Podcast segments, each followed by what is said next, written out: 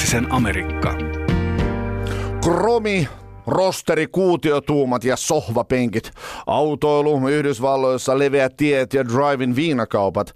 Mikä amerikkalaisessa autoilukulttuurissa oikein kiehtoo ja minne kannattaa konepelti siellä suunnata? Miten kylmä ja karu Suomi soveltuu tähän jenkkiautoharrastukseen?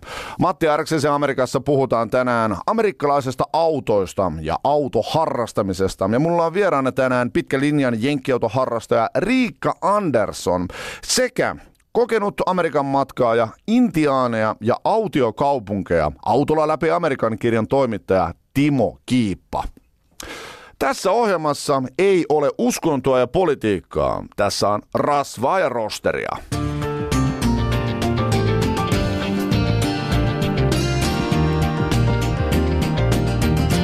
Ylepuhe. Matti Airaksisen Amerikka. Amerikkalaisilla on kyllä hyvin jännittävä suhtautuminen autoiluun. Se on pakon omaista, koska se on käytännössä ainoa tapa liikkua siellä sekä kaupungeissa että siinä maassa ylipäätänsä, koska maa on valtavan kokoinen ja siellä asuu kuitenkin kohtalaisen vähän ihmisiä. Yhdysvallathan on melkein Kiinan kokoinen maapläntti, mutta jos Kiinassa on vuonna 2015 asunut melkein 1,4 miljardia ihmistä, niin Yhdysvalloissa samaan aikaan asuu noin 322 miljoonaa. Eli Baltia rallaa sen miljardi vähemmän ihmisiä samankokoisella alueella. Joten välimatkat ovat todella pitkiä, kaupungit on rakennettu leveästi, joten autoilu on käytännössä se ainoa vaihtoehto, koska julkinen liikenne muutamaa suurkaupunkia lukuun ottamatta on erille, erittäin suruisessa jamassa. Joten sehän on otettava vaan peltilehmä alle ja siirryttävä paikasta A paikkaan B. Tämänkertaisessa jaksossa siis monenmuotoisia tarinoita autoilusta, mutta mulla on kyllä hyvin konkreettinen osoitus siitä, että mikä se suhde siihen amerikkalaisen autoiluun oikein on.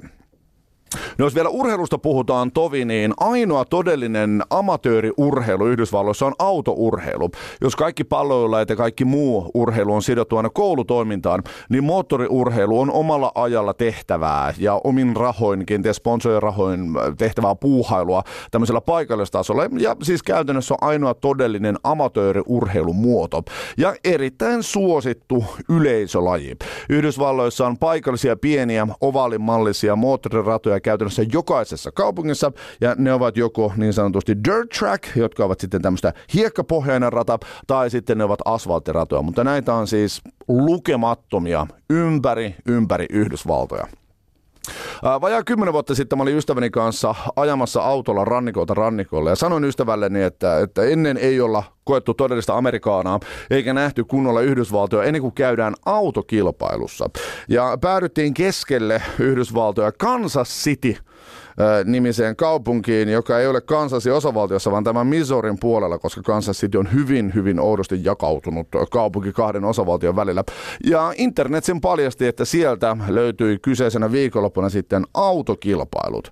Ja tämä oli nimenomaan tämmöinen dirt track, noin 400 metrin mittainen ovaali, joka on siis kallistetut kurvit ja, ja materiaali tässä ovaalissa on tämmöistä hiekkaa kaa käytännössä tai multaa ja se on semmoinen kallistettu aika jyrkässäkin kulmassa ja autot, jotka siinä siis ajaa kilpaa, menee upeassa, upeassa sladissa tuota, koko sen kurvin ja mielettömän, mielettömän hienoa ja, ja tuota, mielettömän paikallista rosoista kilvan ajoa.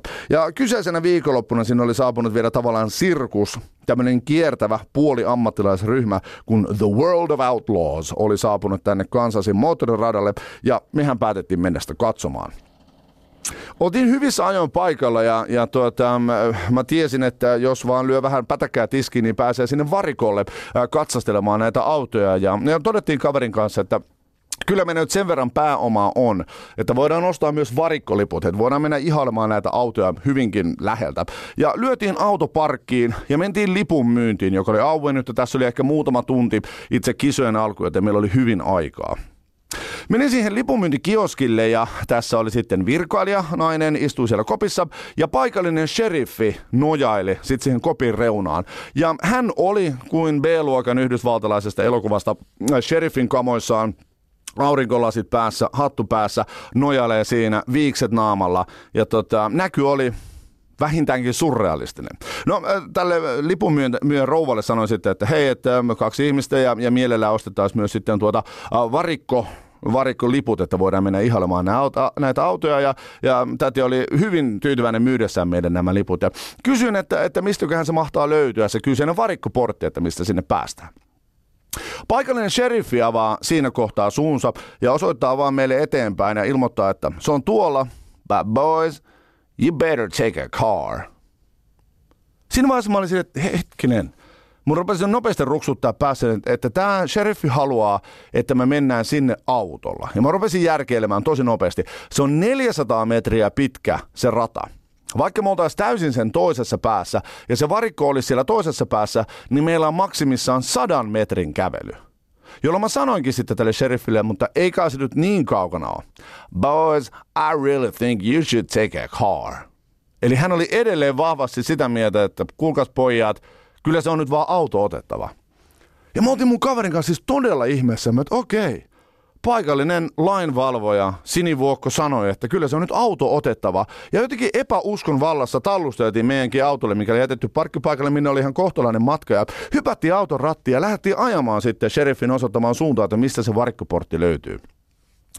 Me oltiin selkeästi aivan sen radan toisessa päässä, ja kun me kurvataan sitten siitä kurvin takaa niin kuin oikealle, niin autoarmias siinä tulee toinen portti, johon me voidaan jättää auto, josta eteenpäin me käveltiin sinne varikolle. Ja tätä matkaa oli siis alle 100 metriä. Jos mun nyt pitää arvioida siitä, mistä me otettiin meidän auto, niin ehkä ajettiin 70 metriä sinne toiselle portille, mihin me jätettiin auto, jotta me päästiin sinne varikolle katsomaan niitä kilpa-autoja. Eli noin 70 metrin takia tämä sheriffi oli kahteen eri otteeseen erittäin vakuuttunut siitä – että meidän pitäisi olla auto. Ja mä tuun ikinä unohtamaan sitä, koska me vaan koko se loppureissu fiilisteltiin, että vitsi, että pitäisi mennä vaikka tonne tai tehdään tonne, ja oltiin vaan koko ajan toiselle. You know, we better take a car. Koska se oli siis ainoa tapa selkeästi liikkua siellä. Autokilpailut oli siis täysin fantastiset. Siellä oli siis hyvin, hyvin hauskaa. Istuttiin siellä koko ilta ja, ja, ja nautettiin pahtavasta helteestä ja, ja päivä pimeni kohti iltaa ja, ja valot syttyi sinne radalle ja siellä oli tupa täynnä porukkaa. Se oli aivan älyttömän hienoa. Ja siinä mun vieressä istui semmoinen vanhempi herrasmies, joka totta kai vähän pohti, että mitäs poikia tässä ollaan, kun puhuttiin ihmeellistä kieltä ja yritettiin pitää semmoista puolimatalaa profiilia siinä, ettei nyt ruveta hirveästi siinä suomeksi huutelemaan. Ei nyt, että kukaan olisi ollut vihamielen kohtaan, meitä kohtaan, päinvastoin.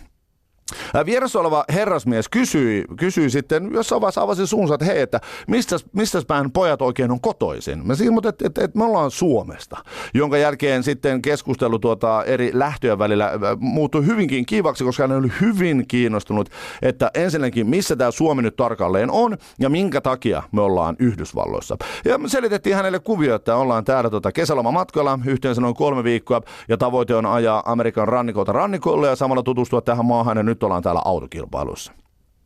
Tämä vanhempi herrasmies oli äärimmäisen otettu siitä, että me oltiin tultu nimenomaan hänen paikallisradalle, koska hän oli paikallisia. Ja hän oli koko ikänsä käynyt tällä kyseisellä kilparadalla ja hän oli jo kohtalaisen iäkäs mies.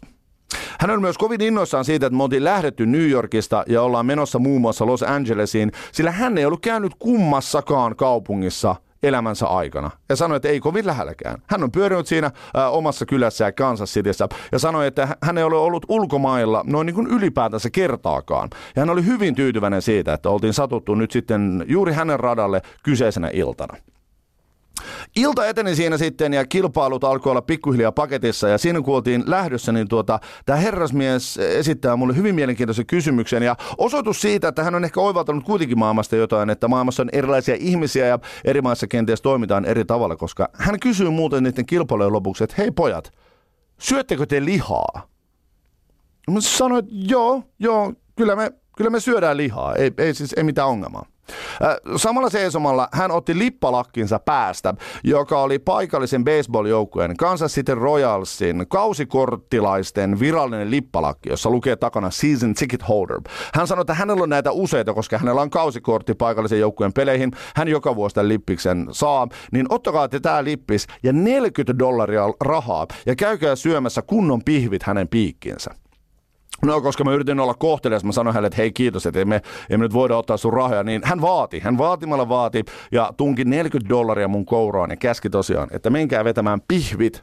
Hän oli niin fiiliksissä siitä, että ollaan tultu Yhdysvaltoihin hänen vieraaksi ja auta armias, me käytiin tämän herrasmiehen kunniaksi syömään autolla, syömässä autolla pihvit seuraavana päivänä ja oltiin erittäin tyytyväisiä elämään.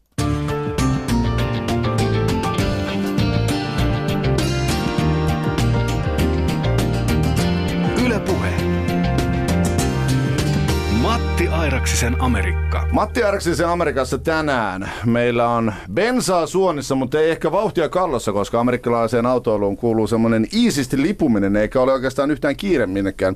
Mutta tänään tosiaan puhutaan autoista, autoilusta Yhdysvalloissa ja Amerikan autoista harrastamisesta, kun vieraana on tänään pitkän linjan jenkkiautoharrastaja Rika Andersson. Tervetuloa. Kiitoksia. Sekä Yhdysvalloissa paljon matkustanut ja, ja matkoista muun muassa kirjan kirjoittanut Timo Kiippa, tervetuloa. Kiitoksia. Riikka, tosiaan sä oot harrastanut jenkkiautoja pitkään. Onko kuitenkin ensin rakkaus ollut moottoripyörissä? Kyllä se on lähtenyt sekä, sekä autoista että moottoripyöristä. Että, että ihan juontaa juurensa jo ihan lapsuuteen ja semmoinen innostus tekniikkaan ja mopoihin ja tämmöiset poikien leikit kiinnosti paljon enemmän kuin tyttöjen leikit. Minkä takia? Ja mistä se kiinnostus en, en tulee? tiedä, mistä se tulee. Ihan siis vaan omasta, omasta itsestään ja oma, omista innostuksista jo lapsena, mutta siis kaikkihan alkoi sinä päivänä, kun täytin 18 vuotta juhannuksena Yyterin juhannusfestivaaleilta. Tulin kotiin letukan takapenkillä ja sillä tiellä ollaan. Wow, äh, kenen letukka oli kyseessä? Kyllä se oli oman kylän poikien letukka. Mahtavaa, mutta siitä tuli sellainen fiilis, että tämmöinen on saatava. Joo, kyllä. Ja ei siitä mennyt kuin se kaksi ja puoli vuotta kun sitten ostin oman auton. Okei, okay, ja onko tämä nyt tämä samainen auto, mikä sulla on edelleen Kyllä, omistuksessa? joo. Okei, okay, no sen tarinaa kuullaan aivan kotvan kuluttua lisää, mutta tota, sä oot kertonut myös, että sulla on ollut ensimmäinen auto näyttelyssä jo kuitenkin hyvin aikaisessa vaiheessa. Öö, oma auto oli 97 vuonna ekan kerran näyttelyssä Happy Days Car Showssa Helsingissä, mutta ihan ensimmäistä kertaa 95 vuonna ollaan laitettu Tampereen Hot Rocket Rock Showhun kaverin autoa näyttelyyn. Et sieltä asti on sitten enemmän tai vähemmän puuhattu näiden näyttelyiden kanssa ja tapahtumien kanssa. Ja aina, aina pitää olla jotain säätämässä, että ihan pelkkänä vieraana harvemmin tulee missään oltua. Että. No teillä tuota jenkkiautot menee nyt sitten sun perheessä, niin tuota, onko omat lapset saatu ujutettua tähän kulttuuriin kuinka hyvin mukaan? Kyllähän ne siinä on mukana kasvanut. kasvanut. Et esikoinen kun syntyi, synty, niin kyllä se oli viisi viikkoa taisi olla, kun lähdettiin äitin kanssa reissuun. kyllä ne on mukana, mukana kasvanut ja mukana kulkenut ja, ja monesti onkin, että siellä takapenkillä ollaan kaikkein siellä on kaikkein paras olla, olla että silloin ei, ei niin paljon tapella ja ollaan kiltisti. Ja ehkä senkin takia, kun äitillä on hyvä fiilis ja äiti on iloinen, kun saa olla tien päällä, niin lapsetkin viihtyy. Joo, toi, toi menisi tähän mun niin sitten tulevaan ehkä perhepoliittiseen jaksoon, jossa puhutaan perheen onnellisuudesta, kuinka se on riippuvainen äidin onnellisuudesta, Kyllä, mutta nehän menee käsi kädessä. Sä oot myös istunut useamman suomalaisen jenkkiautoharrastusyhdistyksen puheenjohtajistossa ja, ja, ja hallituksessa, niin tota, kuinka tärkeää sitten tämä on ollut osa sun harrastustoimintaa niin kun olla vaikuttamassa myös siihen koko harrastuskenttään? Kyllähän se on iso osa ollut. Että siinä on niin hyvä, hyvät puolet ja huonot puolet, että Huonona puolella mä sanon sen, että se on vienyt hirveän paljon aikaa. Se vie hirveän paljon siltä itse autolta ja, ja tapahtumilta ja tien päällä olemiselta aikaa. Se vaatii tosi paljon. Vaatii tekemistä ja vaatii tietokoneen kanssa olemista ja, ja, ja sellaista niin kuin muuta, mitä siihen harrastukseen kuuluu. Mutta tosiaan GM Cruisers on semmoinen pitkä ura, minkä tein 14 vuotta olin hallituksessa ja tätä nykyään sitten Forsassa Street Machine Clubin hallituksessa vaikutan toista vuotta. Eli sulla on harrastus haitanut harrastamista, tämmöinen erikoinen. Joo, kyllä. Erittäin, erittäin outoa. Joo. Niin harrastuksen sisäinen harrastus on Joo. haitanut itse harrastusta. No voi sanoa näinkin, kyllä. No, mahtavaa. No mutta sulla on myös vähän tämmöinen jinget jang tilanne, että sun elämä on niin kuin bensaa ja lähiruokaa. Eli tää on kuitenkaan ihan niin kuin pelkkää niin kuin bensan kärryä sun elämä, vaan sitten sulla on tämmöistä niin kuin lähiruoka. Joo, kyllä se siis harrastus on ja jollain se harrastuskin täytyy sitten kuitata, kuitata ja elämänsä niin kuin itsensä ja lapsensa ja perheensä elättää, että töitäkin on tehtävä. Ja, ja tosiaan mulla on kaikki tämmöiset perinteiset arvot ollut aina hirmu tärkeitä.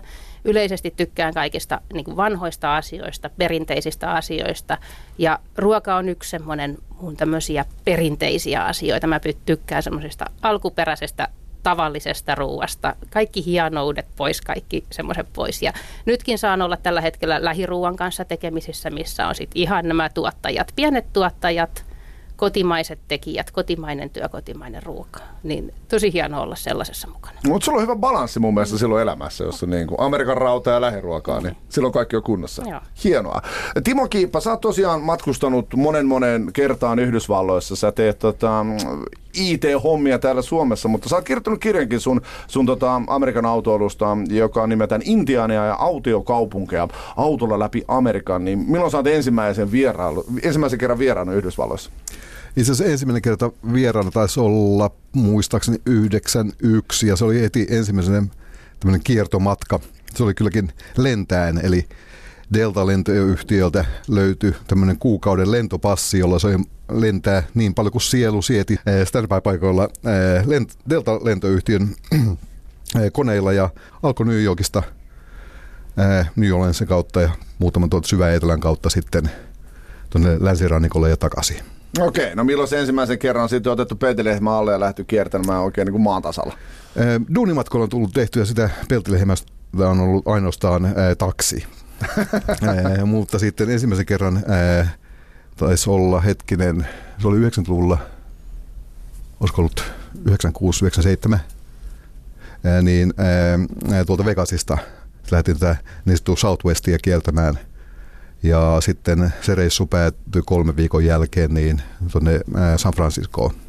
Se oli ensimmäinen kerta ja sen jälkeen sitten useampi kerta tullut toin auton kanssa kierrelty pääosin, pääpainottuen tuonne justiin Southwestiin, eli Arizona, Nevada, New Mexico, nämä voisi sanoa inkkarialueet. Minkä takia just siellä? Miksi on keskittynyt sinne? No äh, jo se, minkä takia aikoinaan ensimmäisen kerrankin lähdin sinne, niin viehätys on siihen maahan ollut nimenomaan historian kautta. Eli silloin kun oltiin pikkupoikia ja leikittiin näitä inkkari leikkejä niin mä olin aina inkari. ja ää, sitä kautta oli pakko vaan päästä näkemään näitä tiettyjä paikkoja ja toisaalta sitten median kauttahan on leffoissa ja tällaisia muutenkin tuttuja, niin haluat vaan kokea ne itse. Mahtavaa. Tosiaan sä oot kirjoittanut tämän kirjan Intiana ja autiokaupunkia autolla läpi Amerikan, niin mitkä sulla oli lähtökohdat siihen? Onko se sun omat seikkailut vai, vai mistä siihen kaivettiin sitä informaatiota? Siitä itse asiassa oli muutama, oikeastaan ainoastaan yksi semmoinen kivelöity paikka. Ja se oli Fort Silia Geronimon hauta. Kaikki muu tuli enemmän tai vähemmän matkan varrella ja sillä tuossa oli matkalla lähtiessä oli semmoinen jumalattoman pitkä lista kartoille läiskättyjä, Google-kartoille läiskättyjä pisteitä, joissa sitten katsottiin matkan varrella, että minnekä käännytään, että mikä tällä hetkellä vaikuttaisi mielenkiintoiselta. Ja sitä kautta muodostui toi reissu, että se oli karkeasti semmoinen, en osaa sanoa kuinka leveä käytävä, mietitty Amerikan halki, mutta varsinaiset paikat päättyi sitten vasta niin kuin tien päällä. Päätettiin ne lopulliset paikat. No sä sanoit, että noin 30 000 kilometriä on taivallettu autolla tuolta Yhdysvalloissa. Niin mikä siitä on jäänyt semmoisen niin päällimmäisenä mieleen autoilusta Yhdysvalloissa? Etäisyydet. Koska ne on loppujen lopuksi, että niin kuin, äh, siellähän saa ajaa ihan rauhassa, ihan yksin – varsinkin jos ei pikkusen valtatilta poiketaan, niin pitkiä matkoja ja ihan oikeasti jopa ruveta miettimään semmoisiakin asioita välillä, että onko varmasti tankissa tarpeeksi bensaa ja mulla ei riittävästi juotavaa, koska saattaa tulla semmoisia kylttejä, että 120 mailia seuraava bensa-asema ja siinä vaiheessa on vähän ruveta, hankala ruveta nikottelemaan, että jos ei olekaan enää tankissa riittävästi löpöä. Matti Arksisen Amerikassa ollaan tänään autojen parissa liikkumassa pitkin tätä suurta, suurta maata. Mulla on vieraana jenkkiautoharrastaja Riikka Andersson ja kokenut Amerikan matkaaja Timo Kiippa.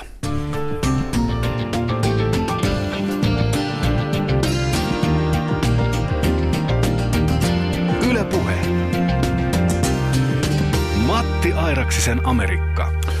Sveitsissä syntynyt ja ranskalaissukunen kilpa-autoilija Louis Chevrolet, pardon my French, perusti Detroitissa Yhdysvalloissa äh, Chevrolet Motor Companyn yhdessä muiden osakkaiden kanssa 1900-luvun alkupuolella.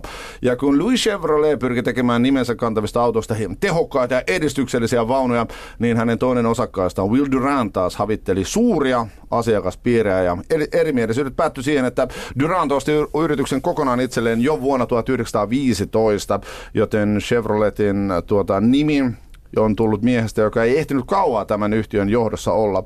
Ja Riikka, sulla on kyseisen firman tuotos vuodelta 1959, Chevy Impala, jolla on aika moinen tarina. Ja tota, jenkkiautoharrastajien keskuudessa on ehkä ilmeisen tärkeää, että puhutaan niin sanotusta Suomi-autosta, niin onko sun Chevy nyt Suomi-auto? Mun Chevy on Suomi-auto, Ja se tarkoittaa siis sitä, että se on uutena Suomeen tuotu. Se on uutena Suomeen tuotu. Ja minne kyllä. se on tullut aikoinaan? Anteeksi. Minne se on tullut aikoinaan Kyllä se on tullut Uudenmaan lääniin. Lääniin vuonna 1959 ja tota, sitten Helsingin suunnalta se on lähtenyt Sastamalan suuntaan Keikyälle vuonna 60. Ja siitä eteenpäin mulla onkin historia hyvin, hyvin pitkälti tiedossa. Wow, Missä se on kulkenut ja kenellä se on ollut.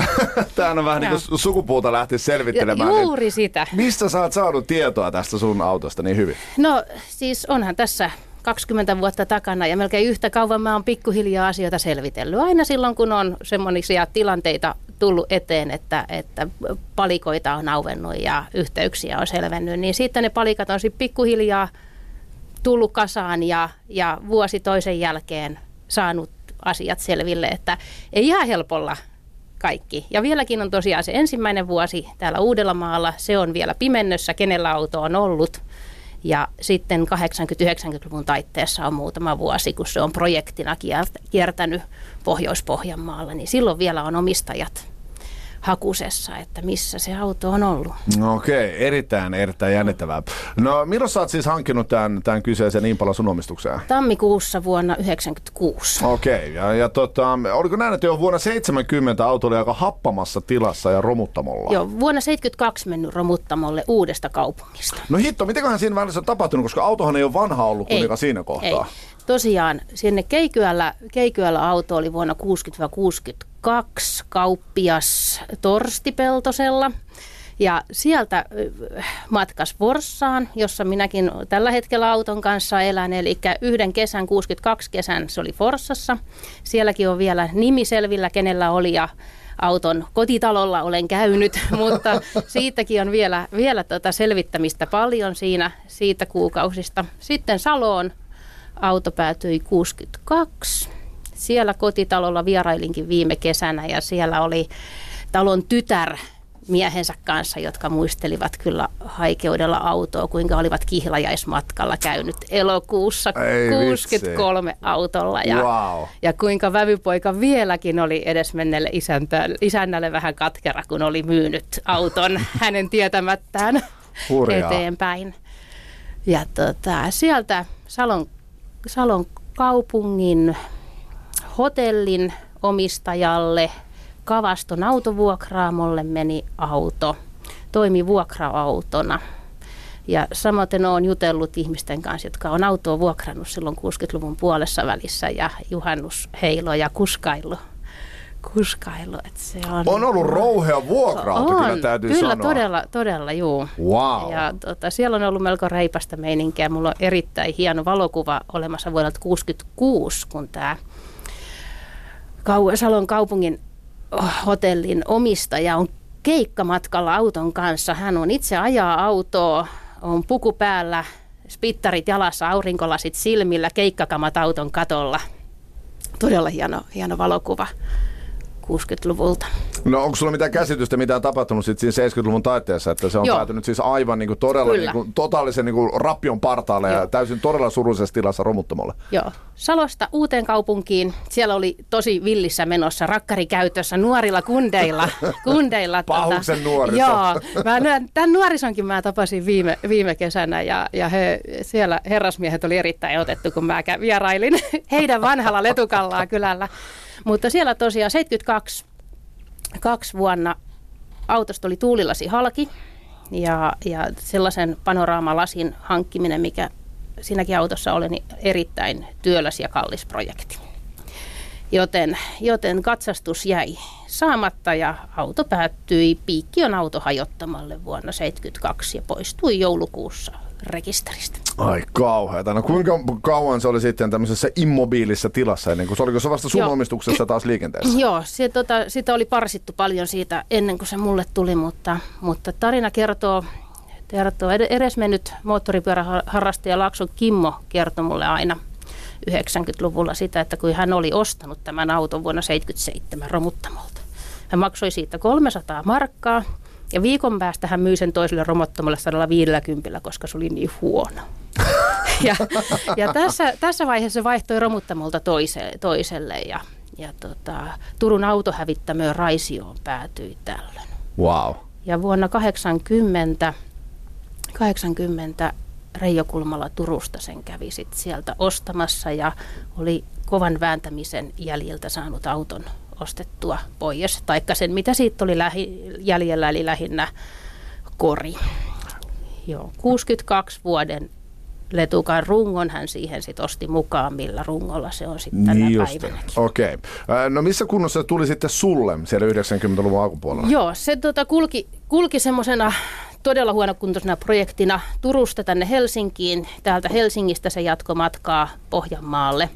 Siellä se meni ihan osina laatikossa runkokori erillänsä eräälle harrastajalle, joka sen sitten parsi kasaan, sanotaan näin. Ja se oli kokonainen auto, kun se tuli mulle. Okay. Mutta tota, tosiaan katsastettu sitä ei ollut, eikä se ollut katsastuskuntoinen. Että kyllä se vaati. Sähköt tehtiin kaikki uusiksi, jarrut tehtiin kaikki uusiksi, sisustat, maalaukset, maalaukset kaikki. Ja se on ollut nyt sun omistuksessa sen parikymmentä vuotta. Niin Kyllä. Se on varmasti niin kuin yksi perheen jäsenistä. Kyllä se on semmoinen, se on vähän semmoinen toinen koti. Matti Arksissa Amerikassa puhutaan siis tänään Amerikan autoilusta ja harrastamisesta ylipäätänsä vieraana on pitkä linjan jenkkiautoharrastaja Riikka Andersson sekä kokenut Amerikan matka ja Timo Kiipa. Timo, kun sä reissaat Amerikassa ja, ja otat itsellesi auton, niin jotenkin auton vuokraaminen Amerikassa on äärimmäisen helppoa ja siellä niin kuin on mahdollisuuksia siellä vaikka monen, monen, monen monenlaisia. Firmoja on paljon, autoja on paljon, niin mitä ominaisuuksia sä haet tuota vuokra-autolta Yhdysvalloissa, kun sä, sä, sä pääset valkkaamaan jostain linjasta, että tämän mä otan? No itse asiassa aika useinhan sitä reissulla tulee varsinkin pidemmillä katsotua ihan kustannuksia. Paljonko se tot, kokonaisvuokra tulee olemaan ja sitten tietenkin on se asia, että ihan millään mopoautolla ei viittis siellä aavikoilla tai valtateillä välttämättä niin körötellä, koska se voi olla tuskaa sielulle ja perseelle. Joten oikeastaan mitä mulla on ollut itsellä sellainen niin voisin sanoa suuri auto kuin lompakko kestää. Just näin. Eli yleensä asettu johonkin keskikokoiseen autoon. Kyllähän sitä välillä olisi hauska ottaa joku semmoinen kivi, pienen talon kokoinen katumaasturi tai joku tämmöinen oikein klassikkoauto, mutta niistä joutuu sitten maksamaan enemmän ja varsinkin on semmoinen asia, että noissa harvinaisemmissa autoissa niin ne ei välttämättä ole ketjuja, niin jolloin jättömaksut ja palautukset ja tämän tyyppistä voi olla ongelma, sillä monet unohtaa se, että riippuen mistä osavaltiosta ja minne jättää auton, niin siinä saa tulee jättömaksu, jos saattaa olla helposti 500-600 taalaakin joka nostaa sitä vuokraa hyvinkin helpolla, aika reippastikin. No mikä on rouhein auto, mikä sulle on sattunut alle? Itse asiassa oikeastaan ne on ollut aika tylsiä autoja, mutta ehkä se ensimmäinen auto oli siinä mielessä hauska, että se oli Alaskan rekkareilla. Ja jostakin syystä ää, silloin huomasi, että silloin kun varsinkin pikkupaikkakunnalla ajellaan, niin siellä katsotaan aika tarkkaan, että kuka on ja mistäkin kotosi ja mistä päin. Ja kun oli Alaskan rekkareilla oleva auto, niin sehän oli niinku semmoinen, että aukasi heti niitä äh, tervehdyksiä, että ihmiset äh, kadulla moikkasi ja ohi, tai tuli keskustelemaan, että oletteko tosiaan ajanut Alaskasta asti ja tämän tyyppistä. Eli se oli niinku ehkä semmoinen niinku, äh, omalla tavallaan hauskin suora autoon liittyvä kokemus. Mä ajoin Amerikan halki vuonna 2009 mun ystävän kanssa ja varsinkin silloin oli voimissaan tämmöinen Auto Drive Away-palvelu, jossa siis firmalle voi jättää auton, jos itse muutat paikasta A paikkaan B ja sitten tämä firma hakee ihmisiä ajamaan sen auton. Ja, ja sitä mainostettiin silloinkin erittäin tämmöisenä niin validina tapana turisteille tutustua Yhdysvaltoihin. Ja homma toimi niin, että tuli heidän nettisivuille vaan tuli lista autoista, että tämmöinen auto näillä päivämäärillä pitäisi ajaa. Ja me vaan mun kaverin kanssa kytättiin ja kytättiin ja kytättiin, että natsaako ja aivan siis tähdet vaan asettu paikoille. Viikko ennen kuin meillä oli lennot New Yorkiin, niin tota, meillä oli paluulennot Los Angelesista. Niin tuli auto, joka piti ajaa New Jerseystä Oaklandiin. Ja tota, niin sovittiin sitten tärskyttäen tota kyseisen välitysfirman kanssa ja mentiin junalla New Jerseyin heidän toimistolle. Ja he antoi semmoisen niin tietyn päivämäärän, kuinka monta päiväaikaa ja, ja tietyn määrän kilometriä, mitä siihen saa käyttää. Ja semmoisen vanhemman rouvan semmoinen jättimäinen Nissani, jossa oli tota, vielä jotain tämmöisiä veteraanitarroja takana. ajettiin sitten tämä tota, tämmöinen veteraanin Nissan, ajettiin viikon aikana about, ajettiin sitten Oaklandiin ja siellä perillä käytiin sitten vielä pesemässä se auto ja vietiin tälle tätä rouvalle. Hän vei meidät rähimmälle metroasemalle, jotta päästiin sieltä sitten San Franciscoon. Ja se oli siis erittäin kätevä, erittäin halpa tapa. silloin siinä maksaa vaan tästä polttoaineesta, eikä mistään muusta. Ja noita itse asiassa ainakin autovuokraamoillakin oli ennen, en tiedä onko enää, mutta tämän tyyppisiä autokuljetuspalveluita, kun piti saada toiselta rannikolta toiselle tai pidempiä etäisyyksiä, koska se on kuitenkin se auto jossakin rekisterissä jonkun omaisuutta ja näin poispäin, niin kun se poistuu osavaltiosta. Sehän mikä niissä on huono puoli, että silloin on tämä aikarajoite. Sulla ei ole niin kuin, aikaa pysähdellä, tutustua, seikkailla, vaan se ole, sulla on oletuspäivämäärä, oletuspäivät, jona aikana sun pitää ajaa se auto perille ja ää, se on se miinuspuoli siinä. Matti Arksissa Amerikassa puhutaan tänään Amerikan autoilusta. Mulla on vieraana Riikka Andersson ja Timo Kiippa. Riikka, sä oot ollut Yhdysvalloissa myös ailemassa ja oot sä ollut aina metsästämässä sitten auton osia, vai onko tähän liittynyt sitten muunlaista matkailua myös? Joo, tota, Floridassa siis moottoripyörätapahtumissa Daytonan Bike Weekissä on käynyt useamman kerran. Mutta kyllä nämä niin kuin Amerikan kohokohdat on ollut ne muutamat road trip-reissut, mitä siellä on käynyt. Eli 2002 oli semmoinen romustelureissu, eli Tennessee, Pohjois-Karolaina. Sitä seutua tehtiin kierros, lähettiin Floridasta ylöspäin, ylöspäin ja Appalakkien yli ajettiin. Ja siellä sitten autotapahtumia, pieniä autotapahtumia, mitä oli romuttamoja, ja auto, tämmöisiä, mitä nyt matkalle sattui ja mitä matkan varrelta löydettiin, niin se on ollut semmoinen erittäin hyvin muistiin jäävä. Ja sieltä tuli tähän mun nykyiseenkin autoon vinopino, vinopino korjauspalikkaa, kun silloin sitten viimeisen maalauksen, mikä on autoon tehty, niin on silloin 2002 tehty, niin siihen sisustan osaa ja, ja kaikenlaista pientä puutetta, mitä oli ja vähän ekstraakin, niin tuli siltä reissulta. Onko alkuperäisen kaltainen väri? Ei ole. Eikö? Ei ole. Ei, Miksi ei? Ei, siis no ensinnäkin alun perin mä en edes tiennyt, minkä värinen tämä alun, alun perin mun auto on ollut. Eli nyt jälkeenpäin hän on selvinnyt, että se oli tämmöinen kullan, vaalea kullan ruskea valkoinen katto väritykseltään. Ehkä jos olisin silloin alkuaikoina tiennyt auton alkuperäisen värin, niin olisin saattanut siihen päätyä, mutta kyllä se on lähtenyt siitä, että ostin auton, niin kaverit kysyivät, että Riikka, eihän siitä tule oranssi. niin, kyllähän se oli se ensimmäinen toimenpide, että siitä tulee oranssi. No niin, mahtavaa. Hienoa, hienoa. Älä astu nurmikolle, astu nurmikolle. Ai, miksei siitä saanut tulla oranssi? Ei, se ehkä vähän rikkoi näitä perinteisiä perinteisiä jenkkiharrastajan miehisiä, sääntöjä, miehisiä sääntöjä, sääntöjä, että kyllähän siitä varmasti moni ajattelee, että mitä tuo tyttö tekee tuolle autolle. Mahtavaa.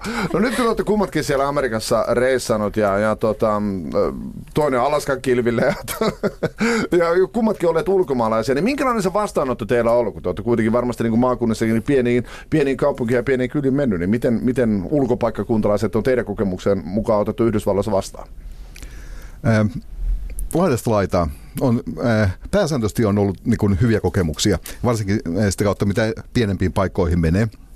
Mutta sitten on myös äh, tämmöisiä, rehellisesti sanon, fiilis on ollut, että tänne ei ole oikein tervetullut. Ja hyvänä esimerkkinä, äh, jos puhutaan tämmöistä, kun Amerikkahan luokitellaan myös maantieteellisesti, on äh, tota, raamattuvyöhykettä ja punaniska-alueita ja äh, hippialueita ja ties mitä. Ja esimerkiksi tuolla Länsi-Vir- Länsi-Virginiassa, Virginian puolella, niin siellä kun äh, koitettiin löytää tämmöisten, ää, mä itse nimitän käärmeuskon uskovaisten ää, kirkkoja, eli siellä todistetaan se uskon, ää, uskovaisuuden aste, voisiko sanoa, ää, muun muassa pitämällä ää, noita ää, myrkyllisiä käärmeitä tai ää, syömällä arsenikkia tai mitä tämmöisiä hulluja tapoja sitä onkaan, mutta niitä ei onnistu löytämään näitä paikkoja. Mutta silloin kun tuli pyörittyä sitten pienellä kylillä ja ää, niissä sitten ää, välillä tietenkin, kun autossahan ei näe kaikkea, niin sitä sitten jalkaudutaan ja kurkitaan sinne ja sun tänne ja kun kameran kanssa vielä heiluu, niin kyllä siellä välillä tulee semmoista niin kuin, ää, tyylin perkele huutoa perään, että mitä sitä täällä muiden taloihin kyttäätte ja pihoille tällaista, niin ää, ja se tuli niin kuin nimenomaan siitä ää, näki, että kun ei ollut tuttu, vaan oli tuntematon. Eli ei kuulu siihen paikkaan ja maisemaan, eli näin poispäin. Taas se yleisemmin ää, se kokemus oli, että hei, kuka sä oot, mistä sä oot, voiko auttaa jotenkin. Eli ne oli ihan äärilaidasta toiseen. Nää, ja sitten ää, muutama kerran tuli törmät, on tullut törmättyä myös näihin ää, Amerikan etenkin pikkukaupunkien, tai alun perin pikkukaupunkien ongelmia, eli Eh, tuo käyttö, että sehän on semmoinen eh, sen kokkauskulttuuri, voisiko sanoa sitä kulttuuriksi, mutta ää, eh, sitähän tehdään hyvin paljon, että myöhemmin oppii vasta oikeastaan jälkikäteen ymmärtää, minkä näki, takia näki tämmöisiä palanneita taloja, koska siellä oli todennäköisesti keitokset pamahtanut ja ää, sitten keittiöt, ties mitkä ää, sinne palaneet ja sitten kerran pari on tullut semmoiseen törmännyt tyyppiinkin, en tiedä sitten mitä on ollut, niin – se on vähän niin kuin ollut semmoista pikkusen pupu. Ei nyt ihan ää, toinen P housussa, niin kun eihän huumeiden käyttäjistä tiedä, osaa niin kuin, suhtautua, miten ne reagoi, miten tekee. Niin siinä on ollut vähän semmoinen niin kuin, jänishousussa sitten. Mutta hengessä on selvitty selkeästi. Joo, että ei noissa, kun loppujen lopuksi ei kuitenkaan mitään semmoista niin kuin, tilannetta koskaan ole ollut, missä olisi niin kuin, isommin pelännyt niin kuin henkensä edestä tai mitään tämmöistä, vaan ollut enemmänkin epämiellyttäviä tilanteita. Eli justiin tämän esimerkiksi aggressiivisen käyttäytymisen vuoksi, mitä on vieraisiin tai sitten tämmöisiin, ne muutamat hassut kerran, kun kaikkein hörhöihin ja tällaisia, mutta yleisesti ottaen niin ne on ollut kuitenkin marginaalisia. Ja ehkä jopa niitäkin, tai niitäkin tulee, koska jos tarpeeksi liikkuu ja katselee, niin ei se kaikki ole aina auringonpaistetta. Joskus sataa. Minkälaisia kokemuksia Riikalla Amerikan matkailusta? Siis kyllähän ihan tosi hyviä ja ei nyt semmoisia negatiivisia vastaanottoja en nyt muista enkä, eikä sillä ole ehkä semmoisia tilanteitakaan ollut, mutta sen, se on kyllä, että sielläkin kiinnitetään huomioon siihen, että on niin kuin nainen autoharrastajana. Et ei se sielläkään sen niin kuin yleisempää ehkä kuin täällä, täälläkään, että et siitä tulee niinku palautetta, että esimerkiksi täältä 2002 romu, romustelureissulta niin yhdellä romuttamolla sinne kun mentiin, siellä oli todella mainio romuttamon pitäjä, semmoinen hilibili, punainen tukka ja ahavoinuutuneet kasvot, lappuhaara oli päällä, ajeli pikapilla, josta puuttuu ovet, se meni punainen hiakka pöllys siellä. No mä sitten ruuvaamassa siellä osia irti ja niitä ostamassa, niin kyllähän, niin kuin, että ei täällä ole 25 vuoden, ja kyllä nainen käydy osia ostamassa. Ja joka ikisen palikan sain taalan kappale. No ne. Joo, ja pisti jo, pojakin pisti mua jo sitten niin kuin kaupan tekoon, että kun heillä oli kymmenkertainen hinta kaikissa, kaikissa että, että, että se oli semmoinen todella hauska, hauska. Ihan jokainen. Sieltä tuli justiin palaan sisustan listoja, ovipahvin listoja, kelloa. Tuli kaikki, oli taalan kappale no, minulle. Eli tästä ei ollut siis tällä kertaa muuta kuin hyötyä. Vain ja ainoastaan hyötyä. A- aivan mahtavaa. No tehdään nyt muutama tämmöinen termi selväksi meidän vastaanottajille, että he pysyvät kärryllä. Miten määritellään tämmöinen lowrider-auto? Mitä sillä tarkoitetaan? Nehän on hyvin tyypillinen lowrider-auto, on tämmöinen 60-luvun alun Chevrolet, X-runko isokorinen Chevrolet, joka on matala, siellä on ilmajousitukset maalaukset. Siinä on kirkkaat värit, kirkkaat maalaukset, monesti just fleikkimaalauksia, kuviointia, on, on kirjavat sisustukset, voi olla karva, karvasisustus, kattoa, kattoa, siis värithän on se yksi, mikä sen tekee. Ja nimenomaan se menee, se on matala auto, se on, se on malliltansa matala, leveä, se kulkee matalalla, jouset nousee, laskee, sitä pystyy hyppää, pomppaa ylös alas. alas. Et se on hyvin oma semmoinen tyylisuunnansa ja erittäin paljon tämmöinen, mitä rakennellaan sen tyylin autoja. No mikä on tyylisuunta, mikä sua eniten viehättää Amerikan autossa? Tai harrastamisessa? Uh, no kyllä se on hirveän siis monenlainen. Mä tykkään siis kaikenlaisista Amerikan autoista. Mä tykkään kaikenlaisista muistakin vanhoista autoista kuin vaan Amerikan autoista. Ja, ja ihan kaikista ly- tyylisuudesta löytyy helmiä.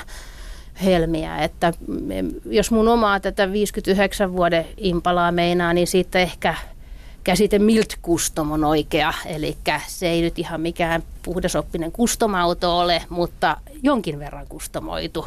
Ei, ei alkuperäinen, ei missään tapauksessa esimerkiksi menisi museokatsastuksesta läpi, ei minkään asian suhteen. Eli ja maalaukset on tehty tämmöisen Siinä on flake-maalaus ja alkuperäistä 70-luvun isokiteistä fleikkiä, millä se on maalattu. Eli se on tämmöinen vähän 70-luku tyylinen Milt Custom. Semmoinen, mikä tuli, mun on pakko kysyä, että minkälaisella autolla te ajoitte silloin näistä roadtripeillä? Oliko se uh, meillä on japanilaisia? Monen, ei, meillä on ollut monenlaista. Aika pitkälti ollut vaneja, ollaan Joo. menty. Just tämän tavaran Tavar- roudauksen takia. Että saa romut kyyteen. Joo, kyllä se melkein vani, vani on ollut, millä ollaan oltu, oltu liikkeellä. Nyt ihan viimeinen Amerikan reissu mulla on ollut Kaliforniaa vuonna 2010. Silloin mä olin likkakaverin kanssa reisussa ihan loma, lomailemassa, plus sitten vähän piti käydä autoja kattelemaan ja romustelemassa, niin silloin oli sitten pari kundia oli mukana sitten samaan aikaan reissussa, niin Mustangilla me silloin kuljettiin. Ai ai, se kuulostaa Joo, se oli aika Vanhalla makea. vai uudemmalla? Vanhalla. Matti Arksis Amerikassa on tänään puhuttu amerikkalaisesta autoilusta ja ylipäätänsä amerikkalaisesta elämänmenosta. Mulla on vieraana Rico Anderson, joka on pitkällinen jenkkiautoharrastaja ja Intiaaneja ja autiokaupunkeja. Autolla läpi Amerikan kirjan toimittaja Timo Kiippa.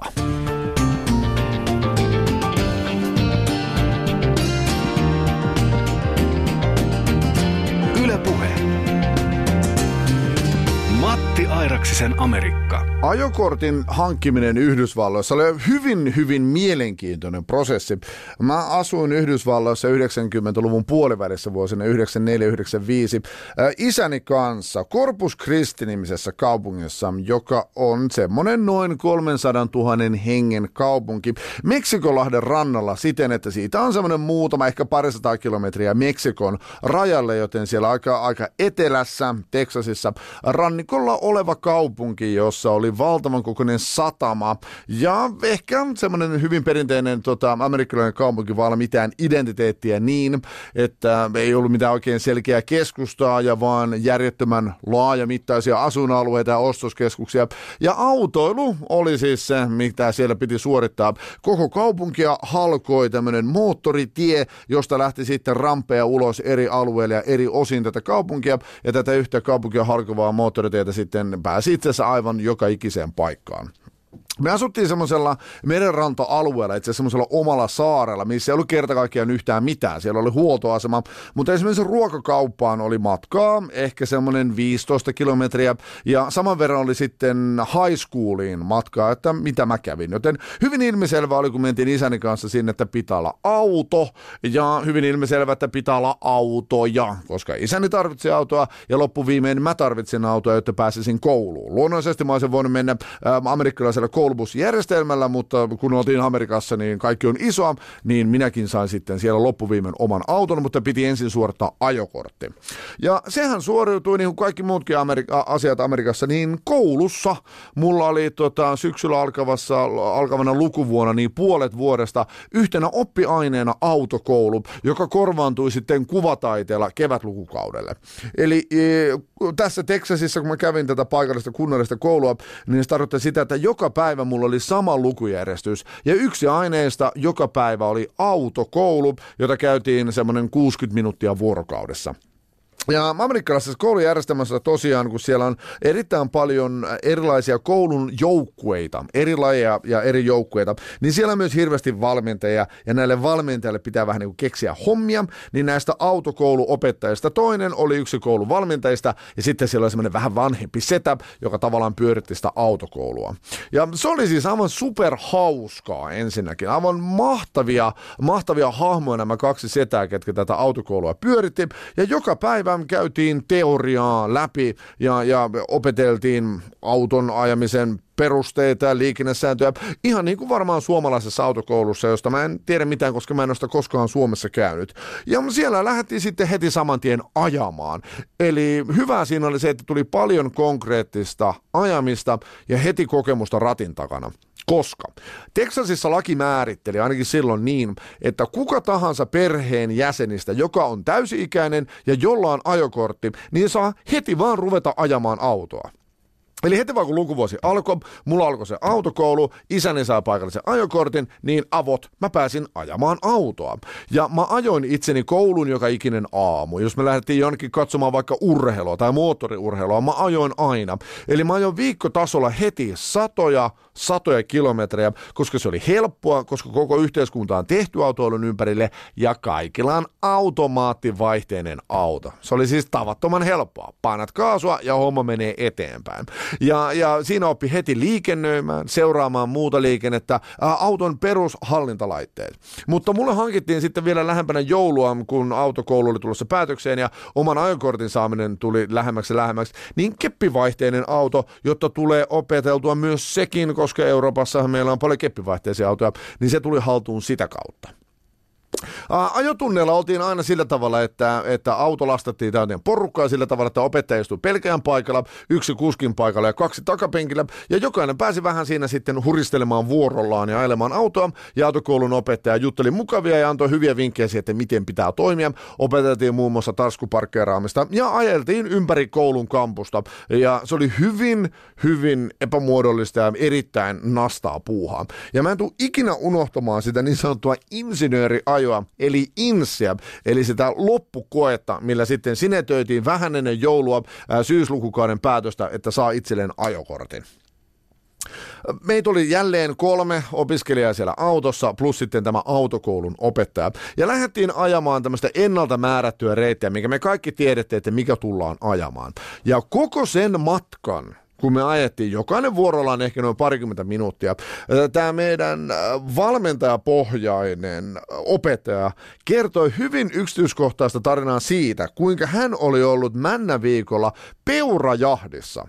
Hän oli kaatanut N plus yksi peuraa, tuonut ne kotiin, nylkenyt ne, käynyt vuokraamassa jossain makkarantekokoneen, käynyt ostamassa jostain lihakaupasta oikeanlaista suolta ja kuinka hän oli tehnyt muun muassa peuramakkara makkaraa ja kuinka se oli aivan valtava, tästä muuten sitten vasemmalle, ja kuinka hän oli sitten tuota, tehnyt sitä makkaraa jakanut, ja tästä voi kääntyä oikealle. Siis se oli tällaista se koko pari, tai itse asiassa koko tunti, koska meillä oli kolme henkilöä, jotka silloin se insinööriajon ajo. Ainoa, minkä hän tsekkasi, että sujuu kunnolla, on taskuparkeeraaminen, koska se on hyvä taito hallinnoida tässä maailmassa. Hän oli hyvin sen opettanut, se oli treenattu paljon, ja jokainen taskuparkkeera se vuorollaan ajoi, ja, ja tota, tarina jatkui tästä peuran metsästyksestä ja peuran muuttamiseksi makkaraksi, ja kuinka sensaatiomaisen mahtava hänellä oli ollut. Ja tästä koostui siis käytännössä tämä meidän tuota, insinööriajo, ja koko tämän tunnin päätteeksi hän tokasin, että hei, ihan sairaan hyvin meni muuten tämä ajaminen, ei mitään huolta, että tota, tässä on nyt teille nämä laput, eh, joiden kanssa pystyttiin menemään sitten paikalliseen johonkin virastoon, mistä saatiin sitten annottua ajokortit. Ja sitten tosiaan jouluksi, vähäinen joulua vuonna 1994 16-vuotiaana, niin meikäläisellä oli sitten ajokortti hanskassa jotenkin maailma ihan totaalisen auki. Ja se oli siis aivan valtava hämmentävää. Matti Arksisen Amerikassa puhutaan tänään autoista. Mulla on vieraana pitkän linjan jenkkiautoharrastaja Riikka Andersson sekä muun muassa Amerikasta, Amerikassa autoilusta kirjoittanut Timo Kiippa.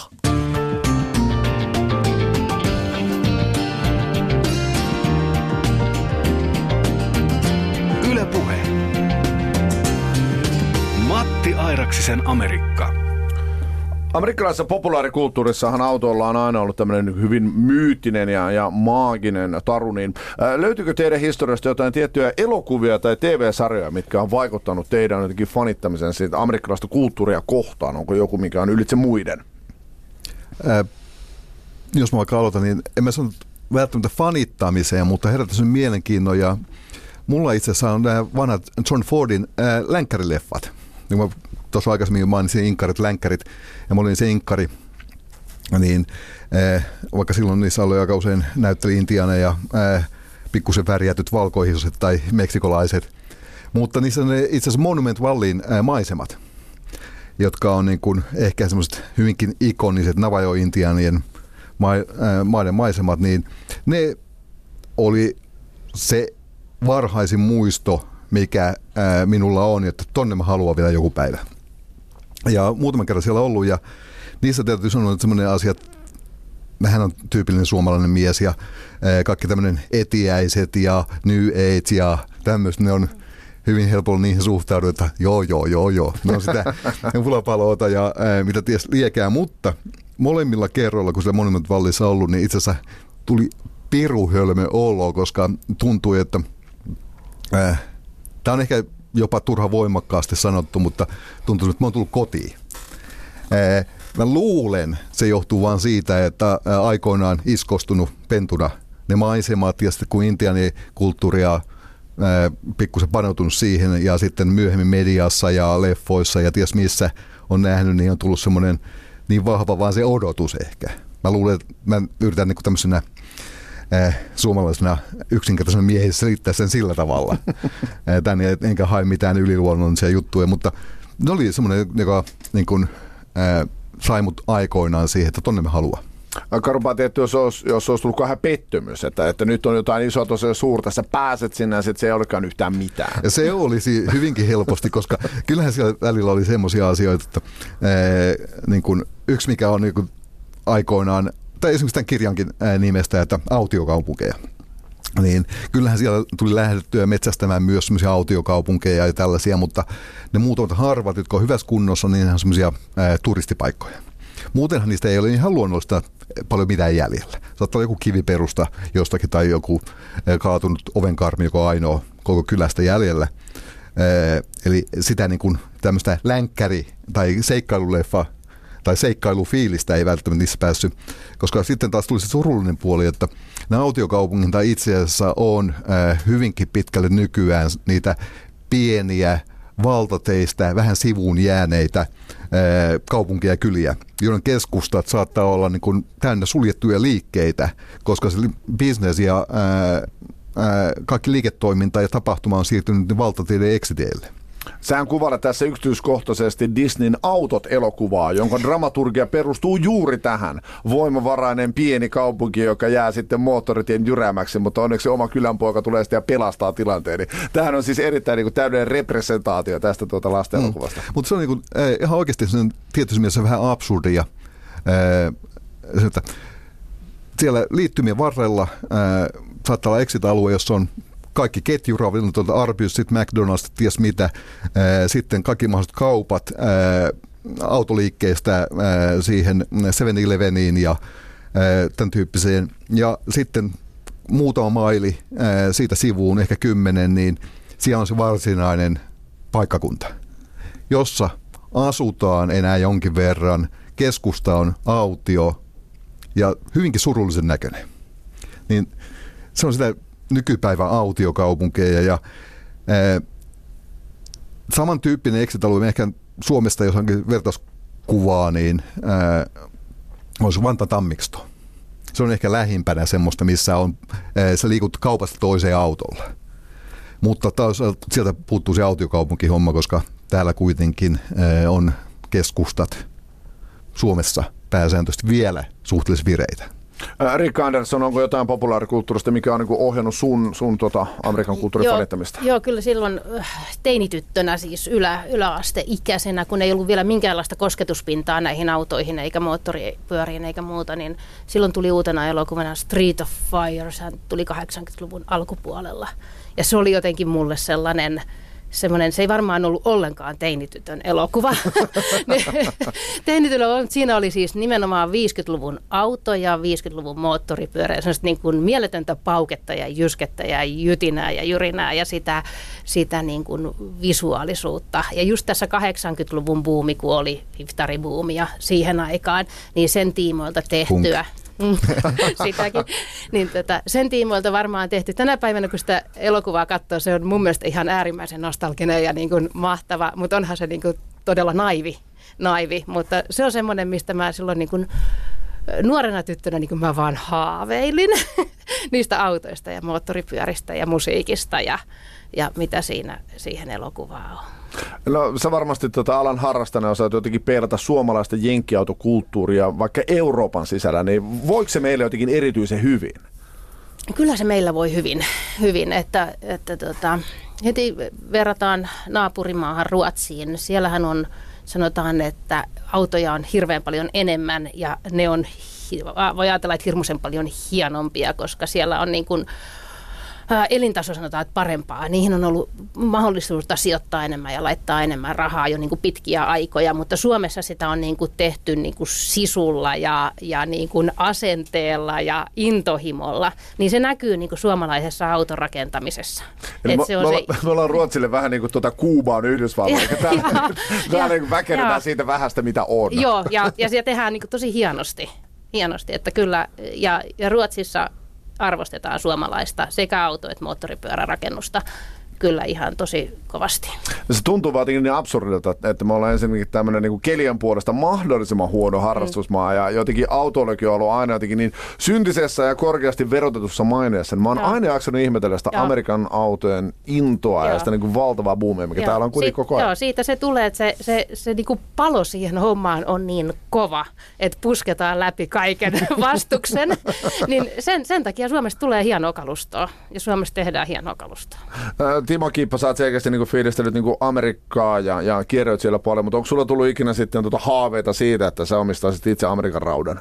Itse asiassa on tullut, koska mulla on itse asiassa just tämä 66 on käymättä läpi. Aika pitkiä pätkiä, siitä on tullut just niin kuin sieltä loppupäästä. Oklahomasta eteen, länteenpäin. Niitä on tullut pätkiä tehtyä, mutta mä haluaisin juuri nimenomaan sen ajaa jollakin vähän klassisemmalla auto, enkä tarkoita mitään tummentu ikkunalla vania, koska se voi tulla vähän vääränlainen mielikuva jossakin paikoissa, vaan justin tämmöisellä niin kuin, Mustang olisi, jos puhutaan niistä niin kuin pikkupoika, pikkupoikana mieleen merkeistä, niin olisi juuri oiva auto sen reissun viemiseen, koska muuten mä oon autojen kanssa kädetön. Okay. Ja mulla ei ole mitään, että, mutta jotkut asiat on niin jäänyt, ää, niin kuin, no, nippanappa merkin tiedän muusta. Tänään on ollut bensaa suonissa, mutta ei tosiaan vauhtia kallossa, kun on puhuttu amerikkalaisista autoista. Vieraana on ollut Riikka Andersson, joka on pitkän linjan jenkkiautoharrastaja sekä sitten kokenut Amerikan matkaa muun muassa Intiania ja autiokaupunkia. Autolla läpi Amerikan kirjan kirjoittanut Timo Kiipa. Teille kummallekin lämmin kiitos vierailusta. Kiitoksia. Kiitoksia.